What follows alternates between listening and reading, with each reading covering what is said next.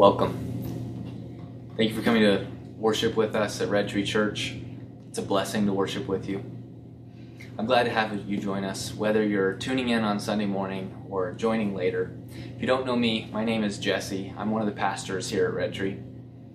We're going to be in the fourth chapter of the book of Esther this morning, so please turn there in your Bible if you have one with you.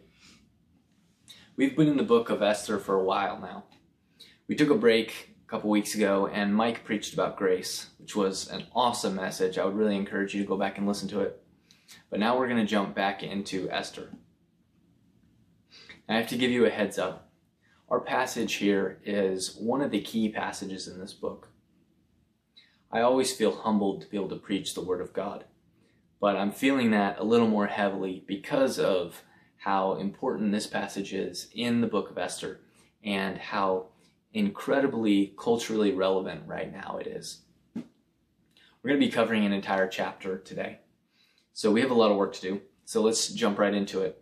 Um, but I want to start by reminding us of where we're at in the story. Since it's been a couple of weeks since we've been in the book, let me just give you a recap. So this story is set in the time period where the Jewish people have been conquered and the people of God are scattered around the world a group of Jews have been allowed to travel back to their homeland to rebuild Jerusalem. But this is not those Jews. These, uh, this story focuses on a group of Jews that live in Susa, which is the capital city of the Persian Empire. Now, the story opens with King Ahasuerus, the king of Persia, throwing a massive party for all the important people in his empire. The party lasts for 180 days of the king flaunting his wealth for all of his friends.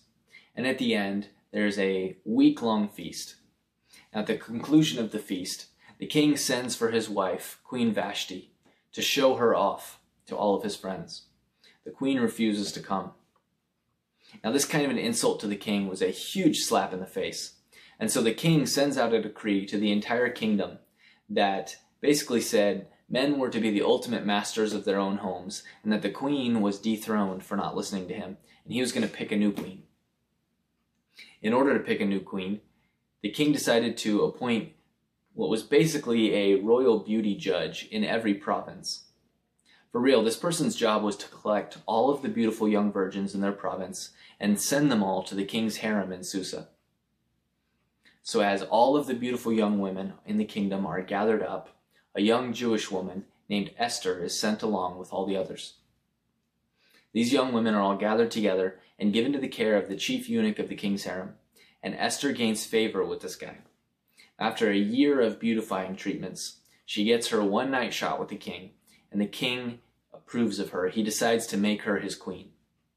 One important thing to note about the new queen Esther is that her uncle, Mordecai, who raised her, counseled her to not reveal that she is Jewish, so no one knows this about her. Anyway, continuing with the story, Mordecai becomes a court official of some kind, a person with some influence, and then he discovers a plot to kill the king. He tells Esther, she tells the king in the name of Mordecai, the culprits are found and dealt with, but unfortunately, Mordecai doesn't receive any recognition or reward for saving the king. The story then pivots and turns to introducing the villain of the story, Haman. Haman is a man who appears out of nowhere and is promoted to basically the king's right hand man. We find out that the king commands everyone to pay homage to Haman, and everyone does so except for Mordecai. Sam told us about how the story pits Mordecai and Haman against each other because of their heritage, which you can go back and listen to. But basically, Mordecai feels that bowing down to Haman would be a betrayal of his heritage. Now, Haman, being apparently a very rational person, decides to take revenge against Mordecai by control, completely destroying every single Jew in the empire. So Haman rolls some dice, he consults his gods, and he decides that the best time to kill all the Jews is in 10 months and then he tells the king that he will pay him a ridiculously huge amount of money if the king will sign off on this plan to kill all of the Jews.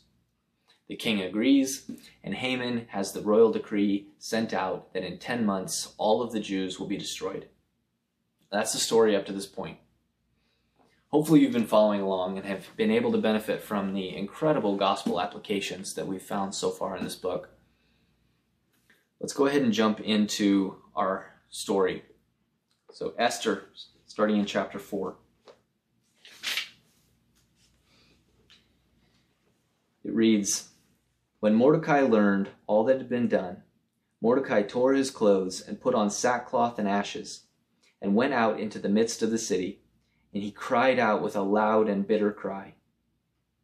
He went up to the entrance of the king's gate, for no one was allowed to enter the king's gate clothed in sackcloth.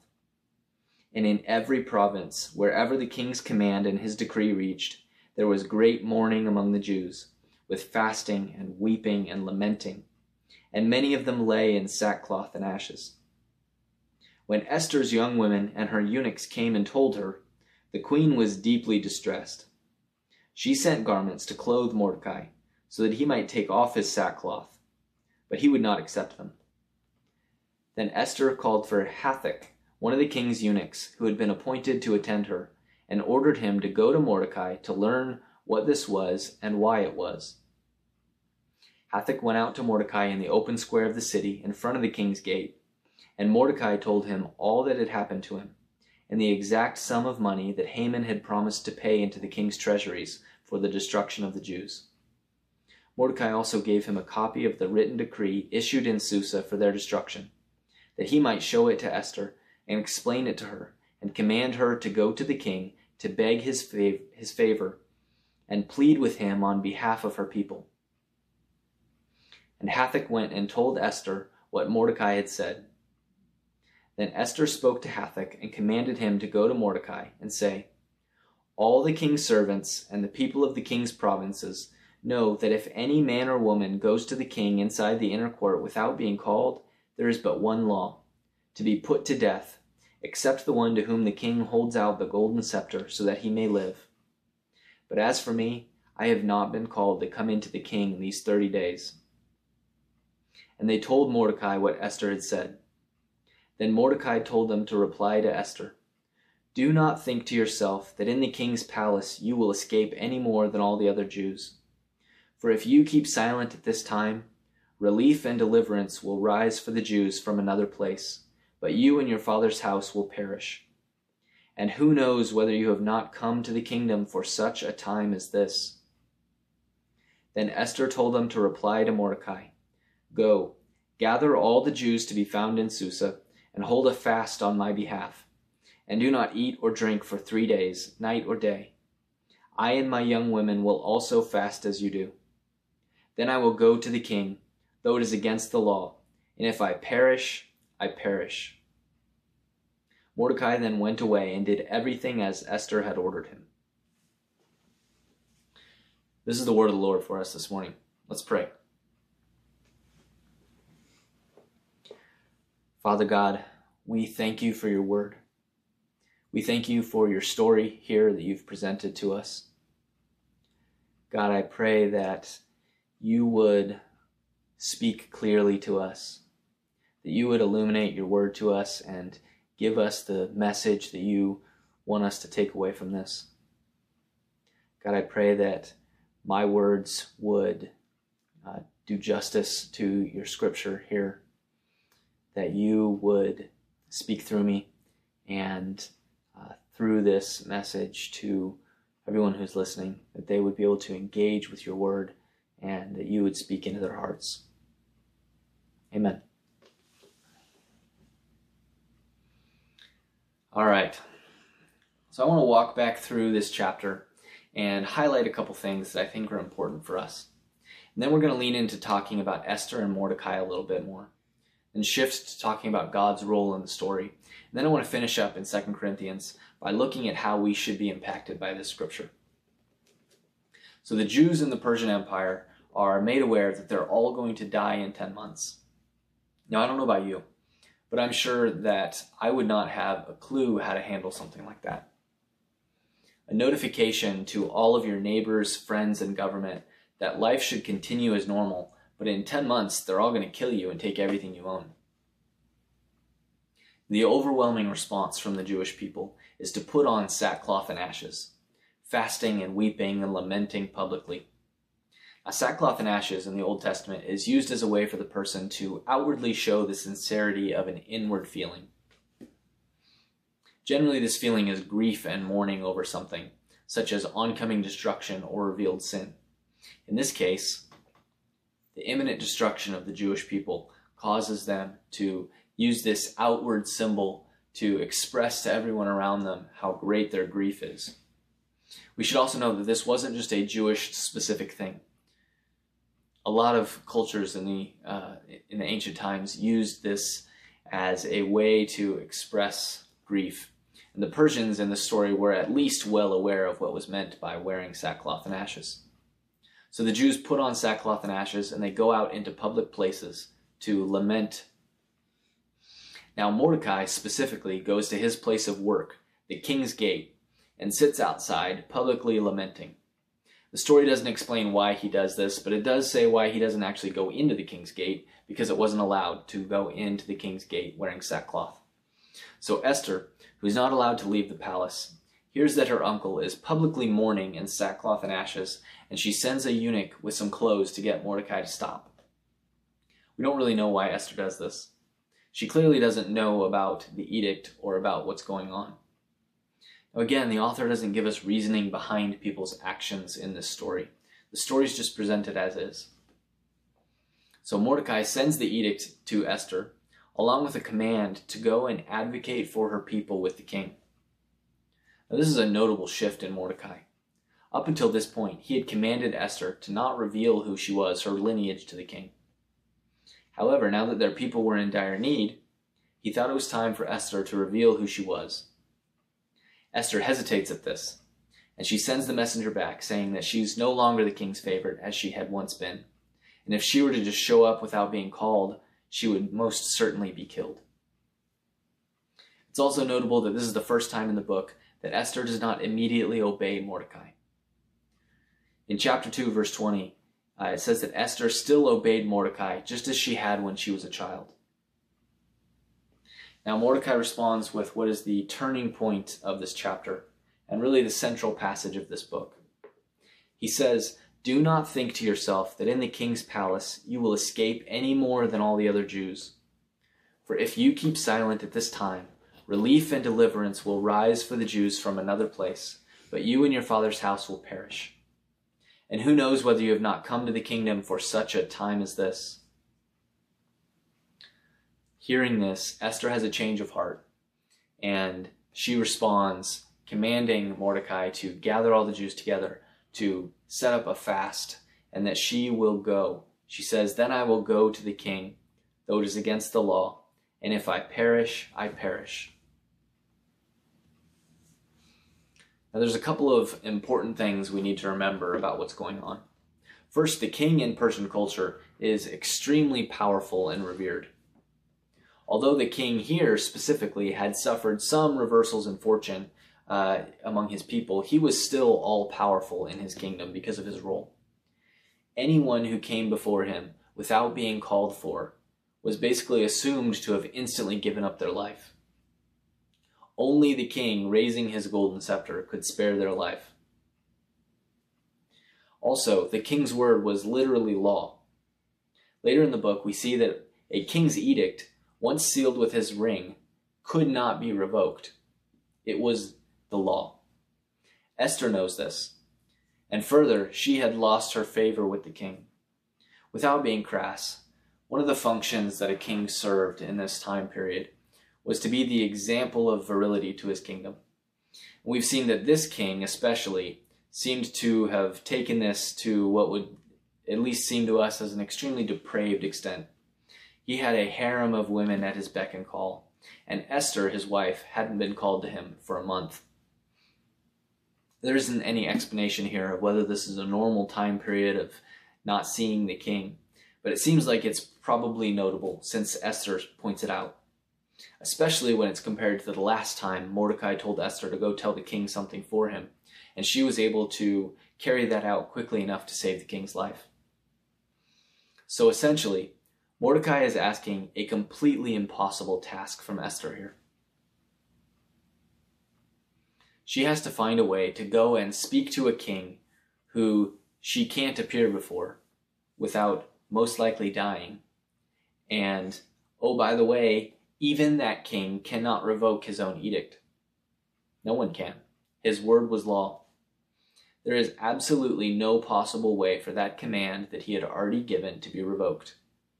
Esther's task is impossible. So, this is the story here. I want to look a little more closely at Esther as a character in this story. Now, if you remember, Sam told us that Esther as a character is basically swept along throughout this story, at least up until this point.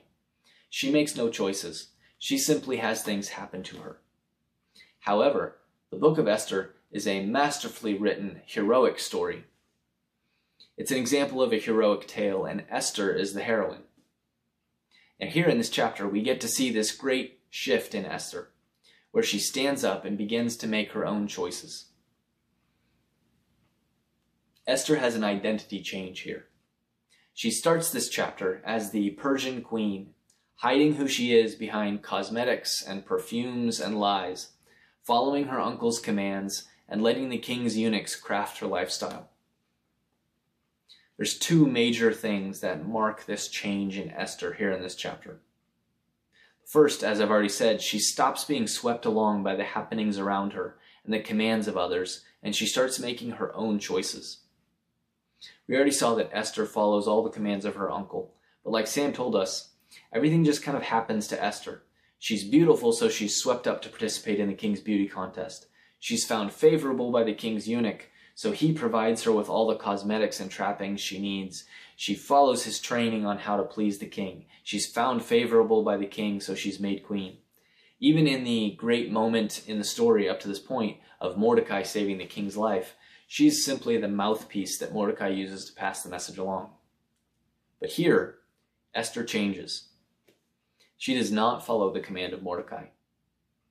Even once he persuades her to go and speak to the king, she doesn't just say, Okay, I'll do it, Instead, she actually starts commanding him on what to do and making her own plans on how to complete the task.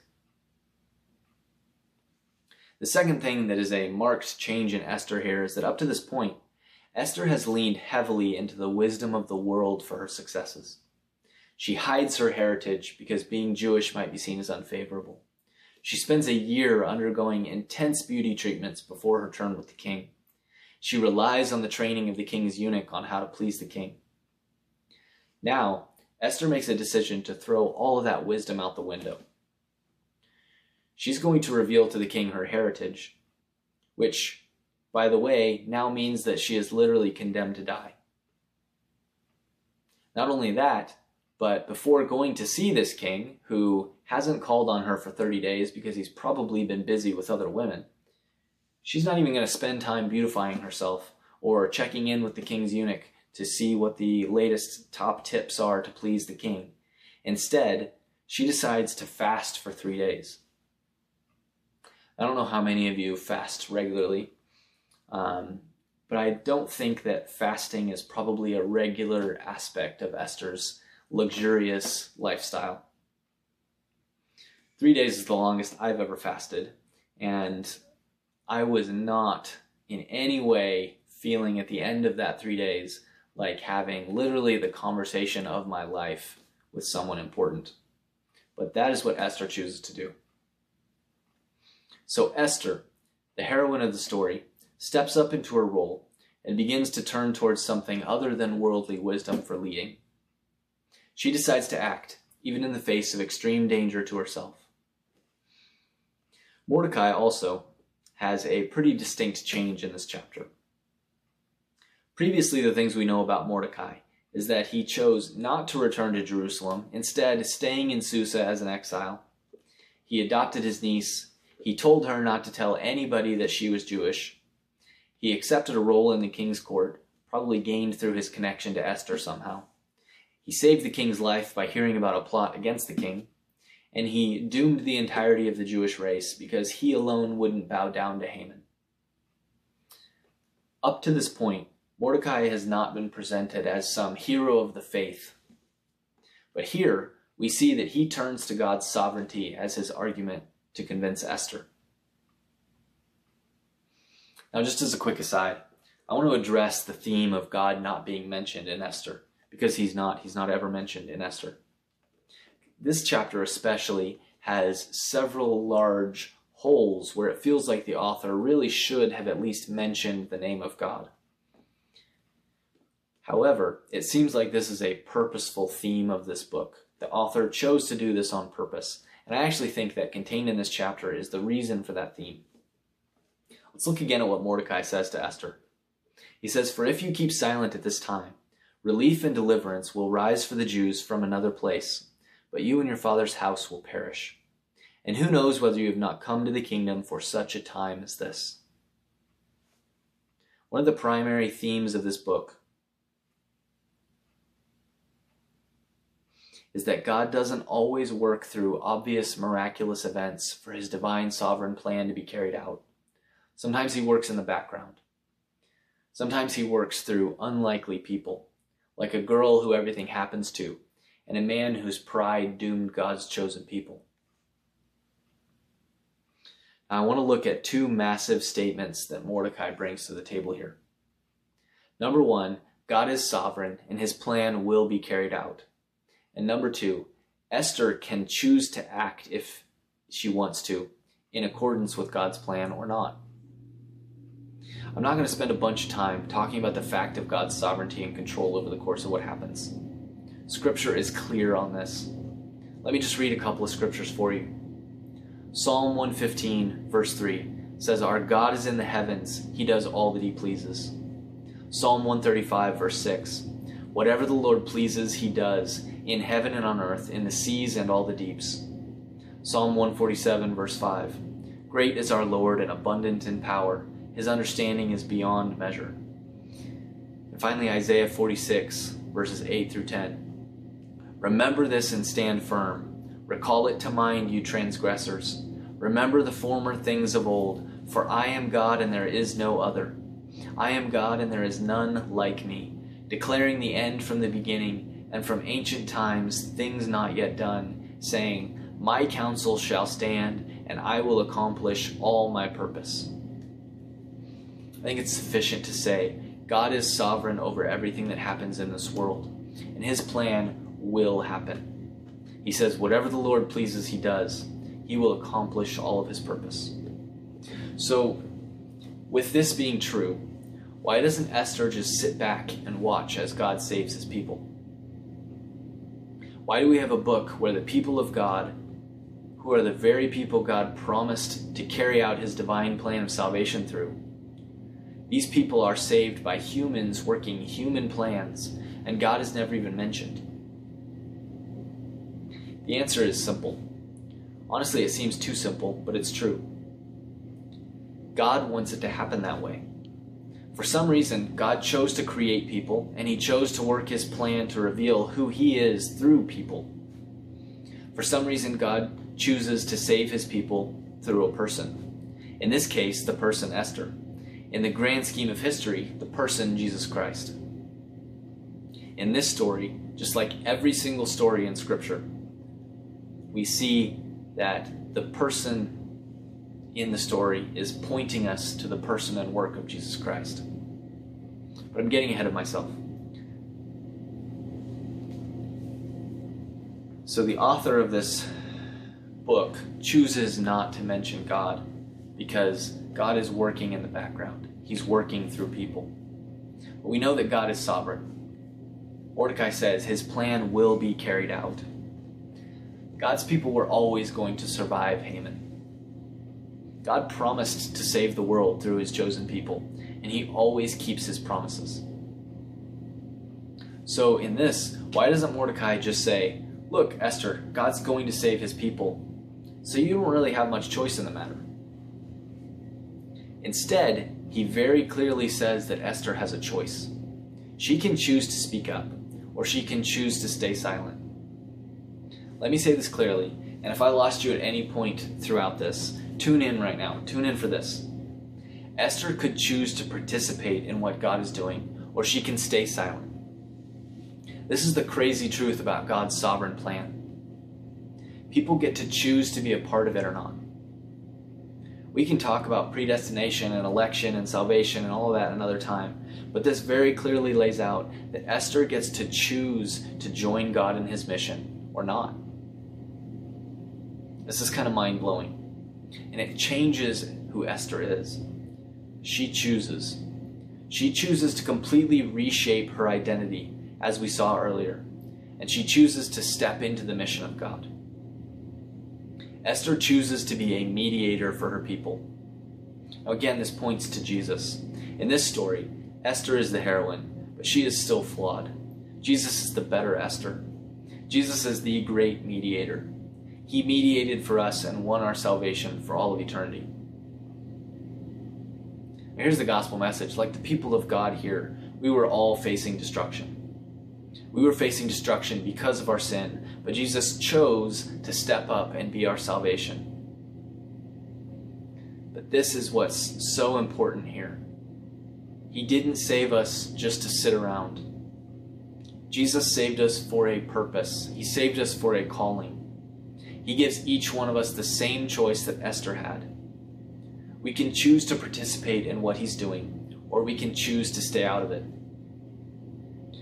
Now, I think we should be mindful of Mordecai's warning here to Esther. He says if she chooses to do nothing, she will be destroyed. I'm not saying that if you don't go and preach the gospel to X amount of people that you are going to hell. But we should definitely think about what the result will be if we say we want Jesus' salvation, but not his mission. Do we want salvation from hell, or do we want to be with Jesus because he is on mission, saving the lost? Again, I'm kind of getting ahead of myself. We can't walk away from this sermon without discussing the extraordinarily relevant cultural implications for us of what Mordecai tells Esther here. She should not keep silent because she was created for such a time as this. I'm not going to spend a ton of time on this, but hear me as your pastor say this. The world is full of evil, and we are confronted with the realities of evil daily. You should not keep silent when confronted by that evil. You were created for such a time as this. I would love to have a more in depth conversation with you about this, but let me just say a couple of things. I can firmly say you should not keep silent, but that message does come with some warnings from Scripture. Scripture has a lot to say about this, it gives us clarity. There's three things I want to mention. First off, you should not keep silent but what you say is extremely important. In 1 Corinthians 2, Paul says, And I, when I came to you, brothers, did not come proclaiming to you the testimony of God with lofty speech or wisdom. For I decided to know nothing among you except Jesus Christ and Him crucified. And I was with you in weakness and in fear and much trembling. And my speech and my message were not in plausible words of wisdom, but in demonstration of the Spirit and of power so that your faith might not rest in the wisdom of men, but in the power of God. Our words are important, and they can have so much impact if we, like Paul, speak not in plausible words of wisdom, but in demonstration of the Spirit and the power of God. Proverbs 18:21 says that death and life are in the power of the tongue. What we say matters. Second thing I want to point out from Scripture is that our audience matters. Most of us probably know the famous passage from Matthew chapter 7 verse 6. It says, "Do not give dogs what is holy, and do not throw your pearls before pigs, lest they trample them underfoot and turn to attack you." Jesus uses harsh words here to tell us not to waste our time with certain audiences. The way I like to frame this is with the question, where do you have a voice? Or rather, where do people listen to you? So many people speak and write so many things on the internet that most of us have lost our voice in that noise. But for most of us, we do have circles where we are heard, where people listen to us. Why waste our time with people who aren't listening when we could be focusing on giving the words of life to those who are listening? Find your circle. Find the people who are listening and focus on them.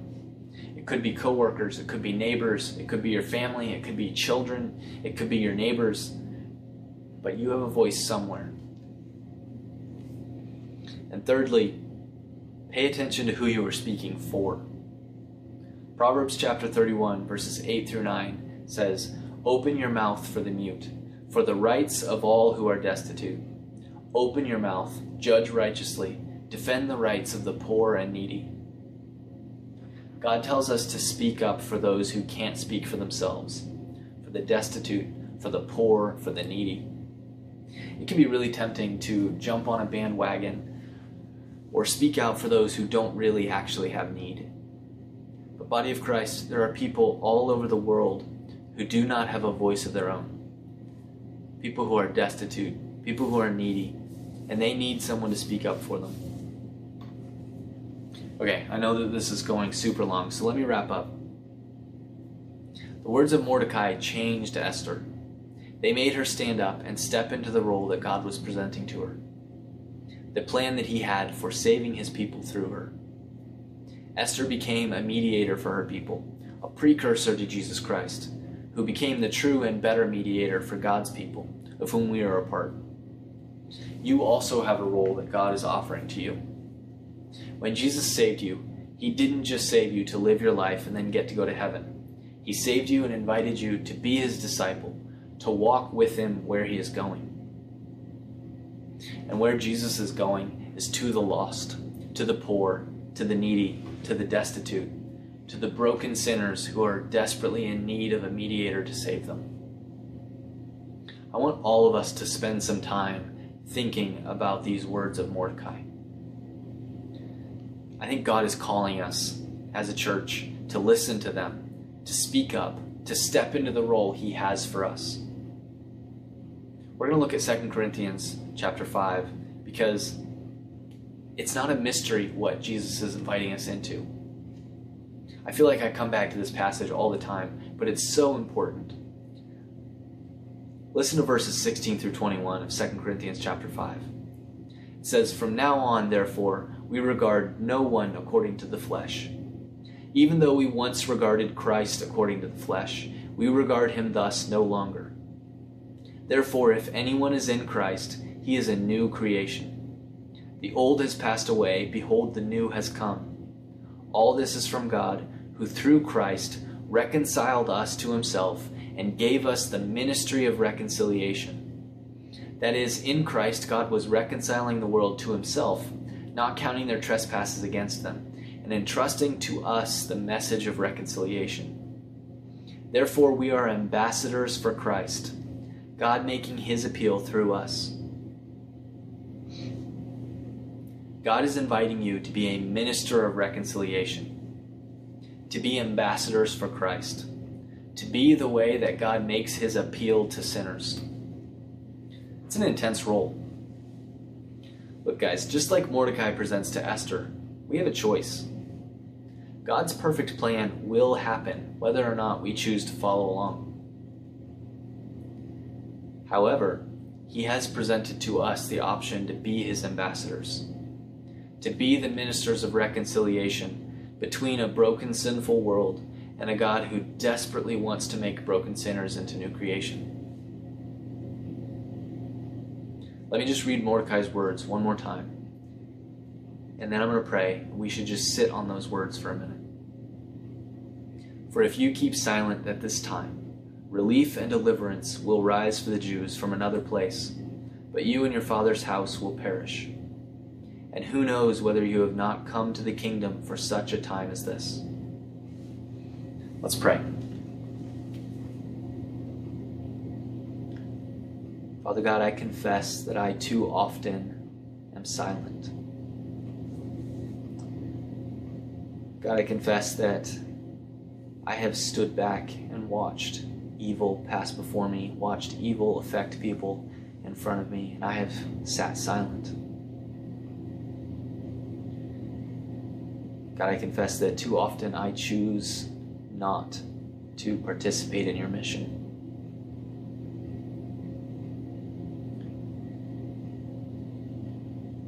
Jesus, I pray that you would forgive me for that.